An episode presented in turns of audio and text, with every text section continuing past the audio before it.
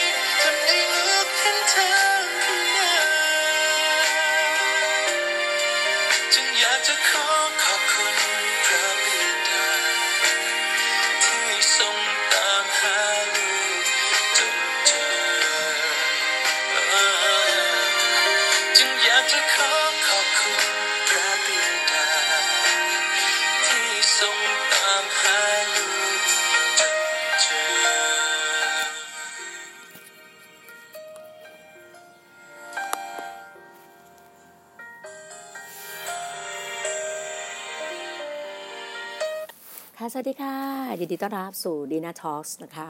พบกันของบ่ายวันเสาร์ที่ 30 เมษา2022 นะคะ ก็ตั้งแต่เช้า ไม่รู้ทำอะไรนักหนา งานเยอะมาก เพราะว่าเมื่อวานมีการต่อเนื่องเมื่อวานนี้จะแรกจริง ๆ แล้วเมื่อวานเนี้ยว่าจะทำพอดแคสต์แล้วแบบมันไม่มีเวลาเลย เพราะว่ามีงานประชุม มีสองแมตช์ใช่ไหมฮะมี meeting สองแมตช์ก็แบบว่าจนถึงแมตช์สุดท้ายตอนดึกกลับมาก็ประมาณสี่ทุ่มกว่าสามทุ่มเกือบสี่ทุ่มเพราะว่าก็พอเรามาแบบ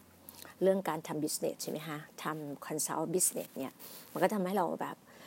การมีเวลาอยู่กับในเรื่องของ business อะแบบเปิดโลกเปิดสมองอะให้มันกว้างมากขึ้น เปิดสมองพันล้านอะมากขึ้นเนาะวันนี้เราก็มาตามต่อนะคะ อย่างที่บอกค่ะว่า เหตุการณ์ฝังใจเนาะปัจจัยที่ 3 ของอถอดรหัสลับสมองเงินพันล้านก็อยู่ในของคุณเชียร์ฮาร์ปเอเคอร์อยู่นะคะ เพราะว่าเราจะแกะรอยวิธีความวิธีคิดของคนรวยว่าเขาหาเงินยังไง เก็บเงินยังไงเลยใช้เงินอย่างไรถึงได้มีเงินเหลือเป็นหลักแบบเป็นหลักล้านน่ะก็คือมีรายได้แบบ ถ้าพูดถึงแล้วว่า คือเราเห็นเห็นประสบการณ์หลาย ๆ ท่านประสบการณ์ คือที่ผ่านมาเราเราก็เห็นประสบการณ์หลาย ๆ คนมา แต่วันนี้เราจะเอาประสบการณ์ในสิ่งที่คุณเชียฮาแบบท่านได้เขียนไว้ในหนังสือเล่มนี้ มันอาจจะมีการสอดแทรกบ้างเพราะเป็นดีน่าทอสนะคะ เราแบบไม่ได้แบบว่าจะต้องมาฟิกแบบนู้นนี้มันก็จะมีอะไรที่แทรกเข้ามาอะไรบ้างบางทีประสบการณ์ของดีน่ามันจะขอนญาตอาจจะมาสักหนึ่งเปอร์เซ็นหรือสองเปอร์เซ็นก็ไม่ว่ากันนะคะ เพราะว่าเราแบบชิวๆสบายๆในการพูดคุยกันนะคะ ปัจจัยที่สามก็เรียกว่าเหตุการณ์ฝังใจ นะคะก็ปัจจัยที่สามเนี่ยคือที่ตั้งโปรแกรมความคิดของเราคือขึ้นมาเนี่ยเพื่อเหตุการณ์ฝังใจในอดีตตอนคุณยังเด็กๆ คุณจะมีประสบการณ์เกี่ยวกับเรื่องเงิน เรื่องความมั่งคั่งและคนรวยอย่างไรบ้าง ประสบการณ์เหล่านี้มีความสำคัญอย่างยิ่ง เพราะว่ามันก่อให้เกิดความเชื่อ หรือภาพลวงตา ซึ่งคุณจะยึดถือและปฏิบัติอยู่ในทุกวันนี้ ขออนุญาตนะคะวันนี้จะพยายามเร็ว เพราะว่า อยากจะให้จบ เพราะว่าวันพรุ่งนี้วันที่หนึ่งมันจะเป็นแบบ EP ที่ 360 จะพูดถึงเราเราจะเปิดแฟ้มข้อมูลแห่งความมั่งคั่งเราไงเราอยากเปิดแล้วไง เพราะว่าอันนี้เราแบบว่าเขาเรียกคอนแบบว่าอินโทรนแบบเขาเรียกว่าอะไรนะมันเหมือนแบบกายกล่าวรายงานแบบมันล่ายาวมานานหลายวันประมาณ 3 วัน3 EP แล้วไงเราอยากให้วันนี้ให้จบเนาะะผู้เขียนบอกว่าผมจะยกตัวอย่างให้คุณฟังกันแล้วกันว่าโจซี่เป็นนางพยาบาลประจำห้องผ่าตัด ที่ได้เข้ามาฟังผมบรรยายในงานสัมมนาครั้งหนึ่ง โจซี่มีรายได้ดีมาก แต่เธอมักคัดถลุงเงินจนเกลี้ยง เมื่อผมขุดคุยเรื่องลึกลงไป เธอก็เปิดเผยความจริงให้ผมฟังว่า สมัยเธออายุ 11 ขวบเธอไปร้านอาหารจีนกับพ่อแม่และน้องสาว พ่อแม่เธอก็เริ่มเถียงกันในเรื่องเงินเงินทองทองพ่อเธอก็ลุกขึ้นยืนตวาด แล้วก็ใช้กำปั้นทุบโต๊ะ เธอจำได้ว่า พ่อเนี่ย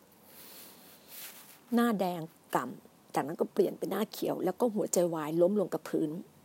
ธออยู่ชมรมว่ายน้ำในโรงเรียน และเคยผ่านการฝึกเพื่อกระตุ้นหัวใจมาก่อน เธอจึงรีบปฐมพยาบาลพ่อแต่ไม่เป็นผล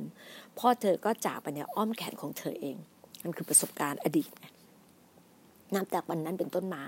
สมองของโจซี่ก็เชื่อมโยงเรื่องเงินเข้ามาถึงความเจ็บปวด จึงไม่น่าแปลกใจเลยเมื่อเธอโตเป็นผู้ใหญ่เธอจึงกำจัดเงินออกไปจากชีวิตโดยไม่รู้ตัว พียงเพื่อกำจัดความเจ็บปวดออกไปจากชีวิต ที่น่าสังเกตอีกอย่างหนึ่งคือ เธอเลือกที่จะประกอบอาชีพเป็นนางพยาบาลทำไมถึงเป็นเช่นนั้น จะเป็นไปได้อย่างได้ไหมที่ลึกๆในใจ เธอยังอยากช่วยชีวิตของพ่อเธออยู่ ในการสัมมนา เธอช่วยให้โจซี่ประหนัก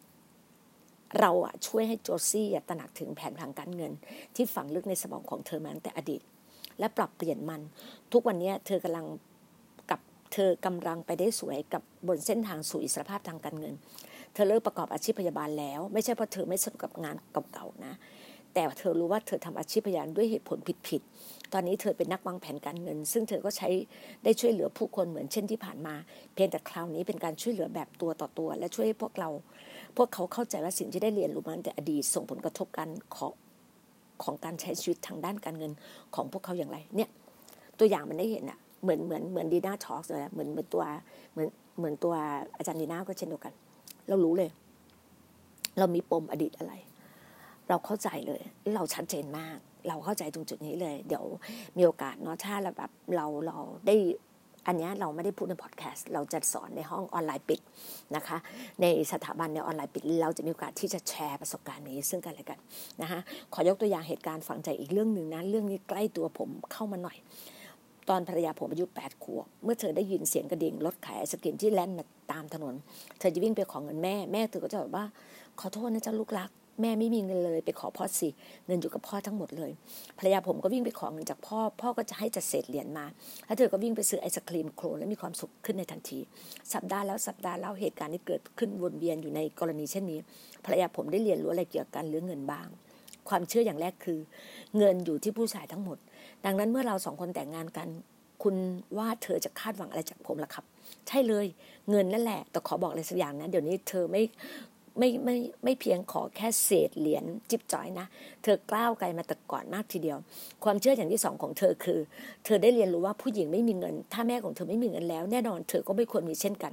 เพื่อดำเนินชีวิตตามรูปแบบที่เธอคิดว่าควรจะเป็น เธอจึงผ่านเงินทั้งหมดโดยไม่รู้ตัว แถมยังทำได้ดีเสียด้วย ถ้าคุณเธอ ถ้าคุณให้เธอ ให้เงินเธอหนึ่งร้อยหนึ่งร้อยดอลลาร์เธอก็จะใช้หมดภายในหนึ่งร้อยดอลลาร์ถ้าคุณให้เธอสองร้อยดอลลาร์เธอก็จะใช้หมดสองร้อยดอลลาร์ถ้าคุณให้เธอห้าร้อยเธอก็จะใช้หมดห้าร้อยถ้าให้พันดอลลาร์เธอก็ยังจะใช้หมดพันดอลลาร์เธอเคยเข้ามาฟังบรรยายครั้งหนึ่งและได้เรียนรู้การเพิ่มคุณค่าของการเงิน หลังจากนั้นผมก็ให้เธอเนี่ยให้เงินเธอสองพันดอลลาร์และเธอก็ใช้ไปหนึ่งแสนดอลลาร์ ผมพยายามอธิบายว่า ไม่ใช่นะจ๊ะที่รัก การเพิ่มคุณค่าของเงินหมายความว่าเราต้องการเป็นฝ่ายหาเงินแสนเหรียญนนั้นให้ได้ ไม่ใช่ไปเพิ่มการใช้เงินอย่างนั้น แต่ไม่ว่าจะทำอะไรกัน มันก็ไม่เข้าหัวเธอเลย โอ้อยากมีอยากมีสามีแบบนี้จังเลยนะคะ เงินเป็นเรื่องเดียวที่ทำให้เราหัวเราะกันได้ มันเกือบทำให้ชีวิตของคู่ของเราพังทลาย สิ่งที่เราไม่รู้ในตอนนั้นคือ เราสองคนให้ความหมายความว่าเงิน ต่างกับเรากับฟ้ากับดินสำหรับภรรยาผมเงินหมายถึงความสุขแบบฉับพลัน เช่นเดียวกับการกินไอศครีม ตรงกันข้ามกับผมที่เติบมาพร้อมกับความเชื่อที่ว่าเราควรจะสะสมเงินเพื่อนำไปสู่อิสรภาพการเงินในอนาคตในความคิดของผมเมื่อใดก็ตามที่ภรรยาผมใช้เงินไม่เพียงแต่เธอกำลังผ่านเงินเท่านั้น แต่เธอยังทำลายอิสรภาพทางการเงินในอนาคตของเราด้วย ในความคิดของเธอ เมื่อใดก็ตามที่ผมอะไม่ให้ห้ามไม่ให้เธอใช้เงิน เท่ากับผมทำลายความสุขในชีวิตของเธอ ขอบคุณพระเจ้าที่เราได้เรียนรู้วิธีแก้ไขปัญแก้ไขแผนผังการเงินในหัวเราใหม่ และที่สำคัญยิ่งไปกว่านั้น เราได้สร้างแผนผังอันที่สามขึ้นมาในสำหรับความสัมพันธ์ของเราทั้งคู่โดยเฉพาะ ทั้งหมดนี้ได้ผลจริง ๆ ผมเล่าให้คุณฟังอย่างนี้แล้วกัน ในชีวิตนี้ปฏิหารได้ปรากฏขึ้น กับชีวิตผมสามครั้งด้วยกันได้แก่หนึ่งการเกิดของลูกสาวผมสองการเกิดลูกชายผมสามผมกับภรรยาไม่ทะเลาะกันเพราะเรื่องเงินอีกแล้ว สถิติระบุว่าสาเหตุอันดับหนึ่งของการหย่าร้างคือเรื่องเงินแน่นอนค่ะ คือเหตุผลสลับสำคัญเบื้องหลังการทะเลาะกันบอกแว้งกันเรื่องเงินไม่ใช่ตัวตัวเงินเองนะ แต่เป็นความไม่ลงรอยกันในแผนผังการเงิน ในหัวคนสองคนไม่ว่าคุณจะมีเงินมากน้อยเพียงใด ถ้าแผนผังการเงินของคุณเข้ากับแผนผังของอีกฝ่ายไม่ได้ คุณก็จะมีปัญหาใหญ่ ไม่ว่าคุณกำลังจะรับมือกับคู่สมรสเช่น สมาชิกในครอบครัวหรือแม้แต่คนที่ทำงานร่วมกัน กุญแจสำคัญคือต้อง คุณต้องเข้าใจว่าคุณกำลังจัดการกับแผนผังการเงิน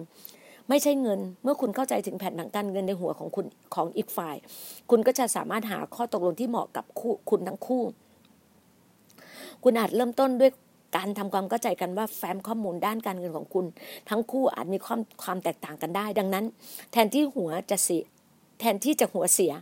ขอให้ความพยายามให้พยายามทำความเข้าใจลองค้นหาดูว่า ถ้าพูดถึงเรื่องเงินแล้วคู่ของคุณน่ะ ให้ความสำคัญสูงสุดกับสิ่งใด รวมทั้งค้นหาแรงจูงใจหรือความกลัวของเขาหรือเธอเวทีนี้คุณจะสามารถแก้ไขปัญหาที่ลากเก้า แทนที่จะรักษาที่ปลายเหตุ และมีโอกาสแก้ปัญหาได้สำเร็จ เข้าใจเลยนะคะ ขั้นตอนสู่การเปลี่ยนแปลง เหตุการณ์ฝังใจ นี่คือแบบฝึกหัดที่คุณทำร่วมกับคู่ของคุณนั่งลงและพูดคุยถึงเหตุการณ์อดีต เกี่ยวกับเรื่องเงินที่ผุดขึ้นมาในหัวของคุณ แต่ละคน สิ่งที่คุณได้ยินในวัยเด็ก อะไรเป็นต้นแบบที่กำหนดความเชื่อเรื่องเงินในครอบครัว และมีเหตุการณ์ฝังใจอะไรเกิดขึ้นบ้าง ค้นหาความหมายแท้จริงของเงินในความคิดของแต่ละคนแต่ละฝ่าย มันคือความสุขมันคืออิสระภาพ มันคือความมั่นคง หรือสถานะทางสังคม วิธีนี้จะช่วยให้คุณค้นพบแผนผังการเงินในปัจจุบันของคุณ สองคนและอาจช่วยคุณพบสาเหตุทำให้คุณมีปัญหากันในเรื่องนี้ สามีภรรยาควรจะจับเขาคุยกันนะคะ ขั้นตอนต่อไปนี้ลองพูดคุยกันว่า อะไรสิ่งที่พวกคุณต้องการในปัจจุบัน ไม่ใช่ความต้องการของคนใดคนหนึ่งนะ แต่หมายถึงว่าทั้งสองคนตัดสินใจและหาเป้าหมาย และทัศนคติร่วมกันในการในด้านการเงินและความสำเร็จจากนั้นจึงจดรายการทัศนคติและข้อปฏิบัติที่คุณสองคนเห็นพ้องต้องกันในกระดาษ แล้วติดไว้บนกำแพง เมื่อมีปัญหาขัดแย้งกันในอดีต ก็ให้เตือนซึ่งกันและกัน เตือนแบบอีกฝ่ายอย่างนุ่มนวลที่สุดว่าคุณทั้งคู่มีข้อตกลงอะไรกันนะคะจดรายการอะไว้ในสถานการณ์ที่ต่างฝ่ายต่างพูดคุยกันได้เหตุผล ไม่มีอารมณ์เข้ามาเกี่ยวข้อง และอยู่นอกกรอบของแผนผังการเงินแบบเดิมๆนะแบบเดิมๆด้วย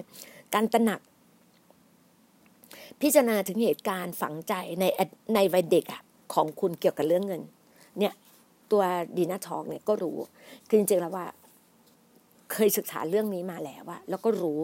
แล้วก็ทำความเข้าใจนะ แล้วก็เขียนลงบนกระดาษว่าเหตุการณ์ฝังใจนั้นเนี่ยส่งผลกระทบอะไรกับชีวิตของด้านการเงินปัจจุบันของคุณ มันส่งผลแน่นอน แล้วก็แยกแยะ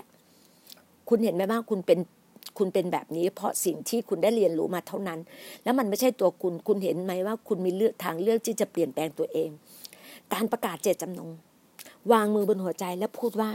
ฉันปล่อยวางประสบการณ์เกี่ยวกับเงินที่ไม่ส่งผลดีต่อตัวเอง และสร้างสรรค์อนาคตใหม่ไปสู่ความมั่งคั่ง แล้วก็เอานิ้วชี้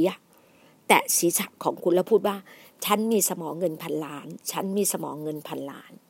แตะเลยค่ะทำเลยค่ะ แล้วแผนผังการเงินของคุณเป็นแบบไหนไหมทีนี้ถึงเวลาตอบคำถามแล้วนะ เงินล้าน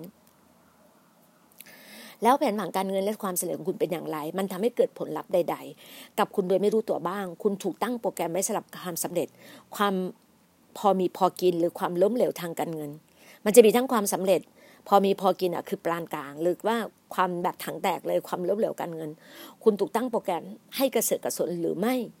ต้องกังวลเรื่องเงิน คุณตั้งโปรแกรมให้ต้องทำงานหนักเพื่อเงิน หรือเพื่อทำงานความสมดุลของชีวิต คุณถูกตั้งโปรแกรมให้มีรายได้อย่างต่อเนื่อง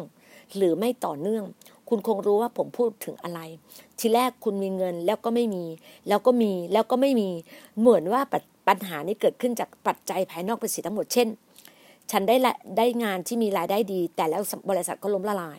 ฉันจึงเริ่มธุรกิจของตัวเองและทุกสิ่งทุกอย่างก็เป็นไปด้วยดี แต่ตลาดดันเลิกบูมเสียก่อน ธุรกิจถัดมาของฉันกำลังจะไปได้สวย แต่แล้วหุ้นส่วนของฉันก็ดันทอนตัวอะไรไปยันหยาดเบบ้าบ้าบ้า อย่าปล่อยให้ตัวเองหัวปั่น เพราะสาเหตุแท้จริงคือแผนผังการเงินในหัวของคุณ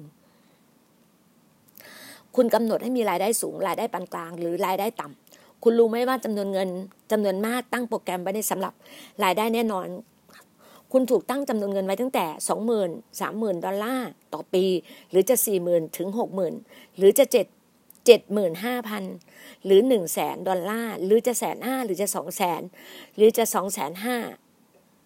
นห้าสองแสนห้าหมื่นดอลลาร์ต่อปีหรือมากกว่านั้น เมื่อสองสามปีก่อน ในการสัมมนาของสองชั่วโมงตอนเย็นของผม มีสุภาพคนหนึ่งแต่งกายดูภูมิฐานกว่าคนอื่นๆ เข้ามาฟังผมบรรยาย เมื่อมีการสัมมนาเสร็จสิ้นลงเขาก็เดินเข้ามาหาผมและถามว่า ถ้าเขาเข้าร่วมสัมมนากับผมแบบเต็มหลักสูตรสามวัน จะเกิดการเปลี่ยนแปลงกับรายได้ห้าแสนดอลลาร์ต่อปีของเขาที่ไม่ขยับเพิ่มขึ้นมาพักใหญ่แล้วหรือไม่ ผมถามเขาว่า เขามีรายได้จำนวนนั้นมานานเท่าไหร่เขาตอบว่าต่อเนื่องเป็นเวลาเจ็ดปีแล้ว นั่นคือทั้งหมดที่ผมจะเป็นต้องรู้ ผมถามเขาว่าทำไมเขาจึงไม่หาเงิน ให้ได้สักสองล้านดอลลาร์ต่อปี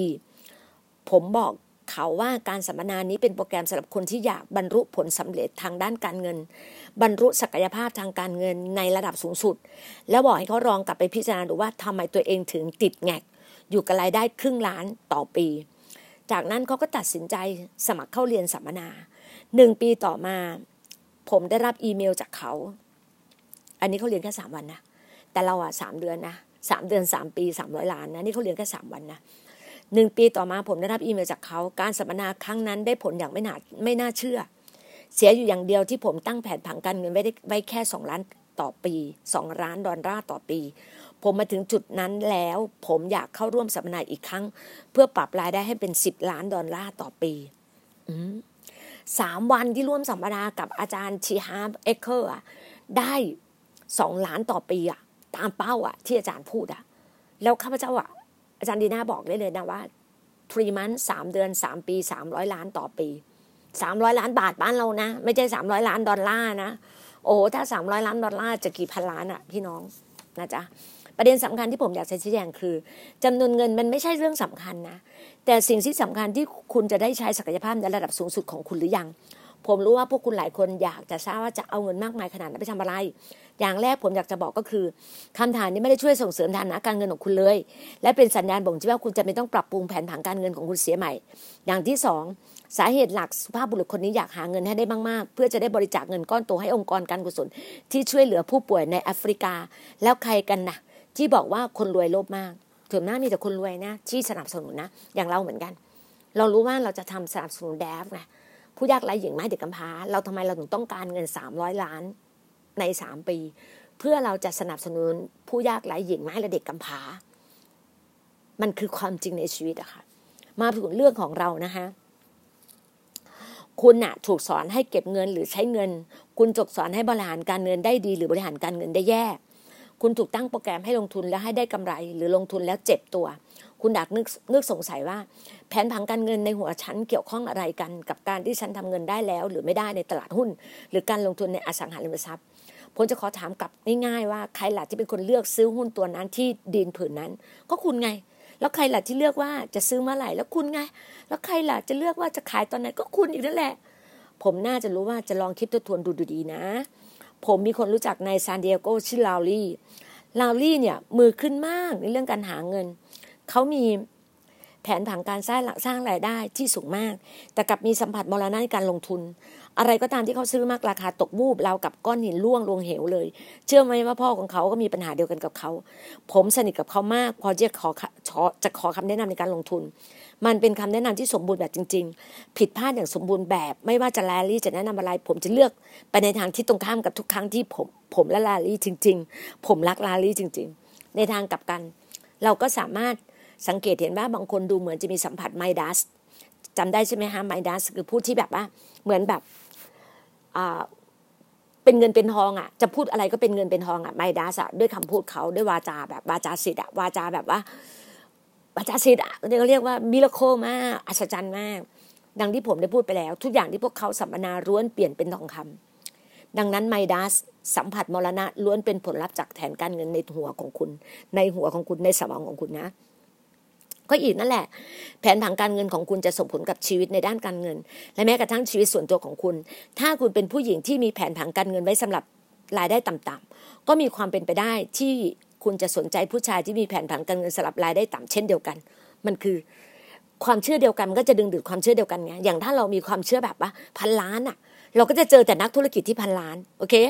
เนี่ยคือเจอสัมผัสมาแล้วเนี่ยช่วงสามอาทิตย์หนึ่งอะที่ที่ที่ได้ที่ได้เข้ามาอ่านเรื่องราวของทีฮามเนี่ยทั้งนี้เพื่อให้ตัวคุณสามารถอยู่ได้ในเขตทำให้สบายใจในด้านการเงิน และเพื่อจะตอกย้ำเกิดอะไรขึ้นอะ เดี๋ยวนะคะ ไม่ใช่แล้ว ไม่ใช่แล้วอ้าว เดี๋ยวนะคะอ้าวโอเค ไปได้อยู่ ขออภัยนะคะอ้าวไปได้อยู่นะคะ ขออภัยบางทีมัน คือเพราะอะไรไหมหน้าจอมันมีรูปแบบ ตัวอักษรภาษาจีนมันขึ้นมา แล้วก็กดกดกดกดกด เคโอเค ขออภัยนะคะ มันแทรกนิดนึง เพราะว่าหน้าจอ iPad อะมันขึ้นมาเราก็นึกว่ามันไม่ได้จะไปต่อ จริงๆ มันไปต่อให้กับเรานะคะโอเค มันอาจจะโฆษณาเข้ามาเข้ามาเนี่ยอันนี้เป็นเป็นหมายสำคัญบางอย่างนะว่า อืมนี่บอกเลยว่าอะโอเคหลายคนเชื่อว่าความสำเร็จในด้านธุรกิจขึ้นอยู่กับทักษะ และความรู้เรื่องธุรกิจ หรืออย่างน้อยต้องรู้จักจังหวะจากโคนในการทำธุรกิจ ผมไม่อยากเป็นคนบอกเรื่องนี้กับคุณเลย แต่นั่นไม่ใช่เรื่องจริง ธุรกิจของคุณจะเดินไปได้ราบรื่นเพียงใดเป็นผลมาจากแผนผังการเงินของคุณ ถ้าคุณมีแผนผังการเงินการเงินสำหรับเงินหนึ่งแสนดอลลาร์ต่อปีหนึ่งแสนดอลลาร์ต่อปีเท่ากับเงินบ้านเราคือประมาณสามล้านสามต่อปี ธุรกิจของคุณจะได้รับผลตอบแทนมากพอจะทำให้คุณมีรายได้ถึง1นึ่งแสนดอลลาร์ต่อปี ไม่ขาดไม่เกิน แต่วันนี้อ ของดีน่าทอกอะดีน่าทอกตั้งไว้คือ 1 ล้านเหรียญดอลลาร์ต่อปี เท่ากับปีหนึ่งจะได้ประมาณ 33 ล้านต่อปี 33 ล้านบาทบ้านเรานะต่อปี มันถึงตกสามปีมันถึงตก 300 ล้านไงเอาโอเค ถ้าคุณหนึ่งร้อยล้านหรอโอเค ถ้าคุณเป็นโอเค มันมันไม่อยากคำว่ามโนและไม่อยากฟุ้งนะคะถ้าคุณเป็นเซลล์ขายของแต่และแผนผังการเงินของคุณตั้งไว้ที่ห้าหมื่นดอลลาร์ต่อปี คุณก็บังเอิญขายสินค้าให้ลูกค้ารายใหญ่ ซึ่งจะให้ลูกค้าได้เงินถึงเก้าหมื่นดอลลาร์ในปีนั้น ผลสุดท้ายไม่ว่าตลาด ไม่ว่าการตกลงซื้อขายจะถูกยกเลิก หรือคุณจะลงเอยด้วยรายได้เก้าหมื่นดอลลาร์ปีนั้น คุณจงเตรียมใจเถอะพร้อมสำหรับปีถัดไป คุณอาจจะมีคุณอาจจะทำเงินได้น้อยกว่าทุกๆปี ซึ่งมันต้องถัวเฉลี่ยกับเงินที่ทำให้ได้ปีก่อน คุณจะกลับมาอยู่ในระดับ ได้ที่แผนผังการเงินของคุณกำหนดไว้ ในทางกลับกันเดี๋ยวใกล้แล้วนะเหลือประมาณ เออ น่าจะทัน 30 นาทีอะเพราะวันนี้เร่งมากเลย เพราะว่า tomorrow นะ วันที่หนึ่งอะหนึ่งเดือนพฤษภาเนี่ยเดือนเมย์อะคือจะต้องแบบจะต้องขึ้นแบบว่า เปิดแฟ้มรับข้อมูลของความมั่งคั่งไงอยากรู้ใช่ไหมก็อยากรู้เหมือนกันนะคะ ในทางกลับกัน ถ้าแผนผังการเงินในคุณในหัวคุณถูกตั้งไว้ที่รายได้ประมาณห้าหมื่นล้านต่อ ห้าหมื่นดอลลาร์ต่อปี แล้วคุณหาเงินไม่ค่อยได้มาสองปีแล้ว อย่ากกังวลไป คุณต้องได้มันมาแน่นอน มันเป็นกฎแห่งจิตใต้สำนึกของสมองและการเงิน คนที่สำคัญตกอยู่ในสถานการณ์เช่นนี้อาจจะเดินข้ามถนนถูกรถเมล์ชน และลงเอยด้วยการรับค่าสินใหม่ตัวแทนห้าหมื่นล้านต่อปี สรุปง่ายๆ ไม่ว่าจะด้วยวิธีใดก็ตาม ถ้าแผนผังการเงินของคุณกำหนดไว้มีรายได้อยู่ที่ดีน่าตั้งไว้ที่หนึ่งล้านดอลลาร์ต่อปี ก็ตกเท่ากับว่า ปีละสามสิบสาม ปีละ จริง ๆ แล้วนะ ปีละสามสิบสามล้านต่อปีอะเออ แต่จริง ๆ แล้วที่บอกไงสามปีอะคือสามร้อยล้านอะคือปีละร้อยล้านอะเนาะตั้งไว้คือปีละร้อยล้านนะปีละร้อยล้านมันจะตกเท่ากับประมาณเดือนหนึ่งประมาณสิบล้านสิบล้านนะคะต่อปีคุณอาจจะได้เงินจำนวนนั้นในที่สุดภายในสามปีอะภายในสามปีอะถัวเฉลี่ยนะ แบบเอเวอเรสเอเวอเรสละเออถ้าอย่างนั้นคุณบอกได้เลยยังว่าแผนหลังการเงินของคุณถูกตั้งไว้เท่าไหร่หนึ่งวิธีง่ายสุดคือให้ดูผลลัพธ์ ดูตัวเลขในบัญชีธนาคารของคุณ ดูจำนวนรายได้ ดูคูณราคาทรัพย์สิน ดูความสำเร็จการลงทุน ดูความสำเร็จในธุรกิจ ดูว่าคุณชอบใช้จ่ายหรือเก็บออม ดูว่าคุณบริหารการเงินได้ดีหรือไม่ ดูว่าคุณมีรายได้อย่างต่อเนื่องหรือไม่ต่อเนื่อง ดูว่าคุณทำงานหนักแค่ไหนเพื่อให้ได้เงินมา ดูว่าความสัมพันธ์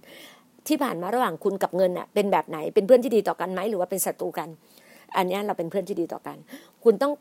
คุณต้องกระเสือกกระสนเพื่อให้ได้มาเงินมา หรือว่าคุณได้เงินมาโดยแทบไม่ต้องออกแรงเลย คุณเป็นเจ้าของธุรกิจหรือคุณทำงานประจำคุณทำงานหรือประกอบธุรกิจอย่างเดียวเป็นเวลานาน หรือคุณเปลี่ยนไปเปลี่ยนมาเป็นประจำแผนทางการเงินของคุณเนี่ยเปรียบเสมือนเครื่องควบคุมอุณหภูมิ ถ้าอุณหภูมิในห้องอยู่ระดับ 25 องศา ตอนนี้ห้องเราอยู่ในระดับ 18 องศานะคะเอ่อคือเปิดแอร์ใน18 องศาตลอดเลยไม่รู้เป็นไรมันรู้สึกว่ามันมันใช่อะ โอกาสที่เป็นไปได้มากกว่าเครื่องควบคุมอุณหภูมินั้นตั้งอยู่ที่ 25 องศาสิ่งที่น่าสนใจคือ เป็นไปได้ไหมว่าหากหน้าต่างคุณถูกถูกเปิดออก และนอกห้องมีอากาศหนาวมาก อุณหภูมิในห้องอาจจะลดลงเหลือ 15 องศาแน่นอนมันอาจจะเป็นไปได้จนสุดท้ายแล้วจะเกิดอะไรขึ้น เครื่องควบคุมอุณหภูมิจะทำงาน จนกระทั่งอุณหภูมิในห้องคืนคืนกลับมาอยู่ระดับ 25 องศาเช่นเดียวกัน เป็นไปได้ไหมว่า หากหน้าต่างถูกเปิด และอากาศภายนอกมันร้อนระอุ อุณหภูมิในห้องอาจจะเพิ่มระดับมาที่ 30 องศาแน่นอน แต่สุดท้ายแล้วอะไรจะเกิดขึ้น เครื่องอุณหภูมิจะทำงานจนกระทั่งอุณหภูมิในห้องรถกลับมาอยู่ที่ 25 องศาหนทางเดียวที่จะเปลี่ยนแปลงอุณหภูมิในห้องของคุณอย่างถาวรคือ การตั้งเครื่องควบคุมอุณหภูมิเสียใหม่ เช่นเดียวกันวิธีเดียวที่จะปรับระดับความสำเร็จทางการเงินของคุณคืออย่างถาวรก็คือ การตั้งเครื่องควบคุมระดับการเงิน แผนผังการเงินเสียใหม่นั่นเอง หลักการแห่งความมั่งคั่งหนทางเดียวจะเปลี่ยนแปลงอุณหภูมิในห้องนอนของคุณ อย่างถาวรคือคุณต้องกั้งเครื่องอุณหภูมิเสียใหม่ เช่นเดียวกันวิธีจะทำให้ระดับความสำเร็จ ทางการเงินของคุณอย่างถาวรก็คือการตั้งเครื่องควบคุมระดับการเงินเสียใหม่นั่นเอง คุณอาจคุณอาจจะลองทุกอย่างที่คุณต้องการ ไม่ว่าจะเป็นการพัฒนาความรู้ในด้านธุรกิจการตลาดและการขายและการเจรจา และการบริหาร คุณอาจจะกลายเป็นผู้เชี่ยวชาญด้านอสังหาริมทรัพย์หรือตลาดหุ้น ทั้งหมดล้วนนี้เป็นเครื่องมือที่ทรงพลัง แต่ท้ายที่สุดหากปราศจากกล่องเครื่องมือกล่องเครื่องมือคือสมองเราครับ ที่ใหญ่หรือเข็มที่แข็งแรงพอจะใส่และเก็บรักษาจำนวนเอาไว้ไม่ว่าจะเป็นเครื่องมือมากแค่ไหนก็ไร้ประโยชน์ ถูกต้องไหมขอย้ำนะ สมการอันแสนเรียบง่ายที่สุดคือรายได้ของคุณเติบโตได้จนถึงระดับที่คุณเติบโต ไม่รู้ว่าจะโชคดีหรือจะโชคร้ายสำหรับใครบางคน นี่แผนผันแผนผังการเงินและความสำเร็จมักติดตัวคุณไปตลอดชั่วชีวิต ยกเว้นว่าคุณจะรู้ตัวและพยายามเปลี่ยนแปลงมัน นั่นคือสิ่งที่เราจะพูดถึงในส่วนที่สองของหนังสือเล่มนี้จำได้ว่าขั้นตอนแรกของการเปลี่ยนแปลงทุกครั้งคือ การตระหนักว่าจงสำรวจตัวเองตั้งสติ รวมทั้งสังเกตความคิด ความกลัว ความเชื่อ นิสัยและการกระทำของคุณ รวมถึงสิ่งที่คุณไม่ได้ทำแล้ว มองมองถึงตัวเองผ่านกล้องจุลทรรศน์ จงเรียนรู้ตัวเองเป็นอย่างไร พวกเราส่วนใหญ่เชื่อว่าตัวเองสามารถเลือกทางเดินชีวิตของตัวเองได้ แต่ในความเป็นจริงแล้ว ไม่ใช่เช่นนั้นเสมอไป เพราะเราจะต้องตัดสินใจเลือกแบบรู้ตัวเพียงไม่กี่ครั้งในแต่ละวัน โดยมากแล้วเราจะดำเนินชีวิตไปแล้วกับหุ่นยนต์ ที่มีขับเคลื่อนโดยอัตโนมัติ ตามโปรแกรมที่ตั้งไว้ตั้งแต่อดีต และนิสัยที่ติดตัวมา ตรงนี้เองที่ตั้งสติมีบทบาทสำคัญมาก การตั้งสติคือการสังเกตความคิดและการกระทำของตัวเราเอง เพื่อให้เราสามารถเลือกทางที่ดีที่สุดในปัจจุบัน แทนที่จะถูกขับเคลื่อนโดยโปรแกรมที่ตั้งไว้ตั้งแต่ในอดีต เมื่อเรามีสติเราจะดำเนินชีวิตตามตัวตนที่แท้จริงของเรา ในปัจจุบันไม่ใช่ตัวตนของเราอดีต ด้วยวิธีนี้เราจะสามารถรับมือกับสถานการณ์ต่างๆ ได้อย่างเหมาะสม รวมทั้งจะสามารถนำศักยภาพ ทักษะ และความสามารถของเราออกมาใช้อย่างเต็มที่ แทนที่จะตอบสนองแบบผิด ต่อสถานการณ์ต่างๆ ซึ่งเกิดจากความกลัวและความไม่มั่นคงที่ฝังใจมาตั้งแต่ในวัยเด็ก เมื่อคุณมีสติคุณจะเข้าใจในโปรแกรมที่คุณตั้งไว้ในตัวในหัวคุณได้อย่างท่องแท้อย่างท่องแท้ท่องแท้อ่านว่าท่องแท้ ซึ่งเป็นเพียงแฟ้มข้อมูลที่แฟ้มข้อมูลที่คุณได้รับและยึดถือมันเอาไว้ โดยตั้งแต่วัยเด็ก เนื่องจากคุณยังเด็กเกินกว่าจะรู้อะไรดีอะไรไม่ดี คุณจะเห็นได้ว่าวิธีทางแบบนี้ ไม่ใช่ตัวตนที่แท้จริงของคุณ แต่เป็นสิ่งที่คุณได้เรียนรู้มา คุณจะเห็นว่าตัวคุณไม่ใช่ ข้อมูลแต่เป็นเครื่องบันทึกบันทึกข้อมูล ไม่ใช่ของเหลวของเหลว ที่บรรจุอยู่ในแก้วน้ำแต่เป็นแก้วน้ำคุณคือฮาร์ดแวร์แต่ไม่ใช่ซอฟต์แวร์คุณคือฮาร์ดแวร์นะไม่ใช่ซอฟต์แวร์จริงอยู่ว่าพันธุกรรมอาจมีอิทธิพลอยู่บ้าง แต่ส่วนใหญ่แล้วสิ่งที่กำหนดในตัวตัวตนของคุณมักเกิดจากความเชื่อเห็นไหม มาถึงความเชื่อแล้ว believe คุณ believe แบบไหนอะและข้อมูลที่คุณได้รับในช่วงต่อมาจากคนอื่น ดังที่ชินผมได้กล่าวไว้ว่าก่อนหน้านี้ความเชื่อไม่มีไม่มีผิดหรือไม่มีถูก จริงหรือเท็จเสมอไป แต่ความเชื่อเป็นเพียงความคิดเห็นที่ถูกส่งผ่านต่อต่อต่อมาเป็นทอดๆจากคนรุ่นหนึ่งสู่อีกคนรุ่นหนึ่งมาส่งมาถึงมาจนตกมาถึงเราอะมาถึงคุณ เมื่อรู้เช่นนี้แล้ว คุณย่อมสามารถเลือกอย่างมีสติ ที่จะกำจัดความคิดหรือวิธีทางดำเนินชีวิต ที่จะเป็นอุปสรรคต่อความมั่งคั่ง และแทนที่มันด้วยความเชื่อที่จะนำความสำเร็จมาสู่คุณ ผมมักย้ำเสมอว่า ไม่มีความคิดใด ๆ อยู่ในหัวเรา อยู่ในหัวเราได้ฟรีๆแต่ละความคิดที่คุณมีอาจเป็นการลงทุนที่ให้ผลกำไรหรือขาดทุนก็ได้ มันสามารถชักนำคุณไปสู่ความสุขหรือความสำเร็จ หรือไม่ก็ดึงความหรือดึงคุณลงเหว มันอาจมอบพลังให้กับคุณหรือบั่นทอนกำลังของคุณ ก็ได้จึงเป็นเรื่องสำคัญอย่างยิ่งที่คุณต้องตัดสินใจอย่างชาญฉลาดว่าจะเลือกความคิด และความเชื่อใดเอาไว้ในหัวของคุณ จงรู้ไว้ว่าความคิดและความเชื่อของคุณไม่ได้บ่งบอกถึงตัวตนของคุณ และตัวคุณเองไม่จำเป็นต้องยึดติดกับมันตลอดไป คุณอาจจะคิดว่ามันเป็นสิ่งที่มีค่า แต่ความจริงแล้ว มันไม่ได้มีความสำคัญหรือมีความหมายมากไปกว่าที่คุณมอบให้กับมัน ไม่มีสิ่งใดมีความหมายมากไปกว่าความหมายที่คุณมอบให้กับมัน จำได้ไหมว่าผมบอกคุณไว้อย่างไร ในตอนต้นของหนังสือเล่มนี้ ผมบอกว่า อย่าเชื่อสักคำที่ผมพูด เอาละถ้าคุณอยากจะประสบความสำเร็จในชีวิตจริง ๆ ก็จงอย่าเชื่อสักคำที่ตัวคุณเองพูด และถ้าอยากจะรู้แจ้งในทันที ก็จงอย่าเชื่อสักอย่างที่คุณคิด ในขณะเดียวกัน ถ้าคุณเป็นคนเช่น ถ้าคุณเป็นเช่นคนส่วนใหญ่ที่จำเป็นต้องเชื่อในอะไรสักอย่าง คุณน่าจะสร้างความเชื่อที่ส่งเสริมตัวคุณเองขึ้นมา สร้างโมเดลขึ้นมาไงเชื่อในความคิดที่เกื้อหนุนความร่ำรวยจำไว้ว่า ความคิดนำไปสู่ความรู้สึก ซึ่งนำไปสู่การกระทำก็เคยบอกไงจำไว้ว่าความคิดนำไปสู่ความรู้สึก ซึ่งนำไปสู่การกระทำและนำไปสู่ผลลัพธ์ในที่สุด คุณสามารถเลือกที่จะคิด เลือกที่จะทำอย่างคนรวย และสามารถจะรับผลลัพธ์อย่างคนรวยด้วยเช่นกันคำถามต่อไปนี้คือ คนรวยเขาคิด และเขาทำกันอย่างไร นั่นคือสิ่งที่คุณจะต้องได้เรียนรู้ในส่วนที่สองของหนังสือเล่มนี้ ถ้าคุณอยากจะเปลี่ยนแปลงชีวิตของคุณด้านการเงินคุณของคุณน่ะ นับจากนี้ไปจงอ่านต่อไปนี้ ให้เราการประกาศเจตจำนง เอามือเอามือของเราวางบนที่หัวใจของเราและพูดพร้อมกันนะ ฉันสำรวจความคิดของตนเอง และยอมรับเฉพาะความคิดที่สร้างเสริมพลังให้กับฉัน อะเอาใหม่นะคะ พูดใหม่นะ ฉันสำรวจความคิดของตัวเอง และยอมรับเฉพาะความคิดที่สร้างเสริมพลังให้กับฉัน แล้วก็เอามือชี้ที่ศีรษะของตัวคุณเองนะ แล้วพูดว่า ฉันมีสมองเงินพันล้าน ฉันมีสมองเงินพันล้าน อืม นะ tomorrow ค่ะ วันเนี้ย เรารู้ว่า รู้ รู้ขั้นต้นแล้วว่าคือรู้ชีวิตของ ผ่านมาตั้งแต่อะตั้งแต่ EP สามห้าหกใช่ไหมจนเป็น EP สามห้าเก้าจนแบบให้เห็นแผนฐานการเงินของเราอะให้รู้ว่าเรามีอะไรที่มันเหตุการณ์ฝังใจเหตุการณ์อะไรมาเนี่ยมันรู้กันหมดแล้วทูมอร์โลนะคะวันที่หนึ่งพรุ่งนี้จะเป็น EP สามหกศูนย์จะเปิดแฟ้มข้อมูลแห่งความมั่งคั่ง เปิดแฟ้มนี้ไปด้วยกัน คือตัวดีน่าทอล์กเนี่ย เคยฟังฟังฟัง แต่มันจะดีที่สุดคือได้อ่าน พออ่านแล้วมันเข้าสมองเราอะเลยอยากจะแบบว่าให้ทุกคนเนี่ยมีหนังสือเล่มเนี้ยไว้กับตัวเอง ไปเจอที่ซีเอ็ดไปเจอที่ไหนก็ได้ หรือเดือนหน้าค่ะดีน่าเนี่ยจะเปิดห้องสถาบันน่ะ Academy of Wealth Breakthrough คือการทะลุทะลวงความมั่งคั่งดีน่าจะเปิดห้องแล้วก็จะใช้หนังสือเล่มนี้เป็นองค์ประกอบ เป็น reference ด้วยนะคะ มีโอกาสเข้ามาเรียนค่ะ มีโอกาสเข้ามาเรียนในออนไลน์ค่ะ เราอาจจะแบบเดือนหนึ่งเจอกันครั้งหนึ่งเดือนหนึ่งเราอาจจะเจอกันครั้งหนึ่งแต่เราจะเรียนในออนไลน์แล้วเราจะดูว่าจะไปเรียนช่วงเวลาไหนที่มันแบบว่า เป็นช่วงเวลาทุกคนแบบฟรี free time อะมีเวลาได้เรียนนะคะ จะเป็นอะไรที่ดีมาก สมองท่านเนี่ยท่านจะรู้ความมั่งคั่งคืออะไร ท่านจะรู้ถึงความเจริญรุ่งเรืองท่านจะรู้ถึง super abundantly ท่านจะรู้ถึง supernatural ดีน่ามีอะไรดีน่าจะออกมาแบ่งปันเดี๋ยวออกมาแบ่งปัน แล้วก็จะจะแบบว่าเสริมสร้างซึ่งกันและกัน และเราจะเป็นคนที่จับเงินหลักล้าน หลักหมื่น เริ่มต้นจากหลักหมื่น หลักแสน หลักพัน หลักพันทุกคนจับได้อยู่แล้วนะฮะหลักหมื่น หลักแสนหลักล้าน หลักร้อยล้านหลักพันล้าน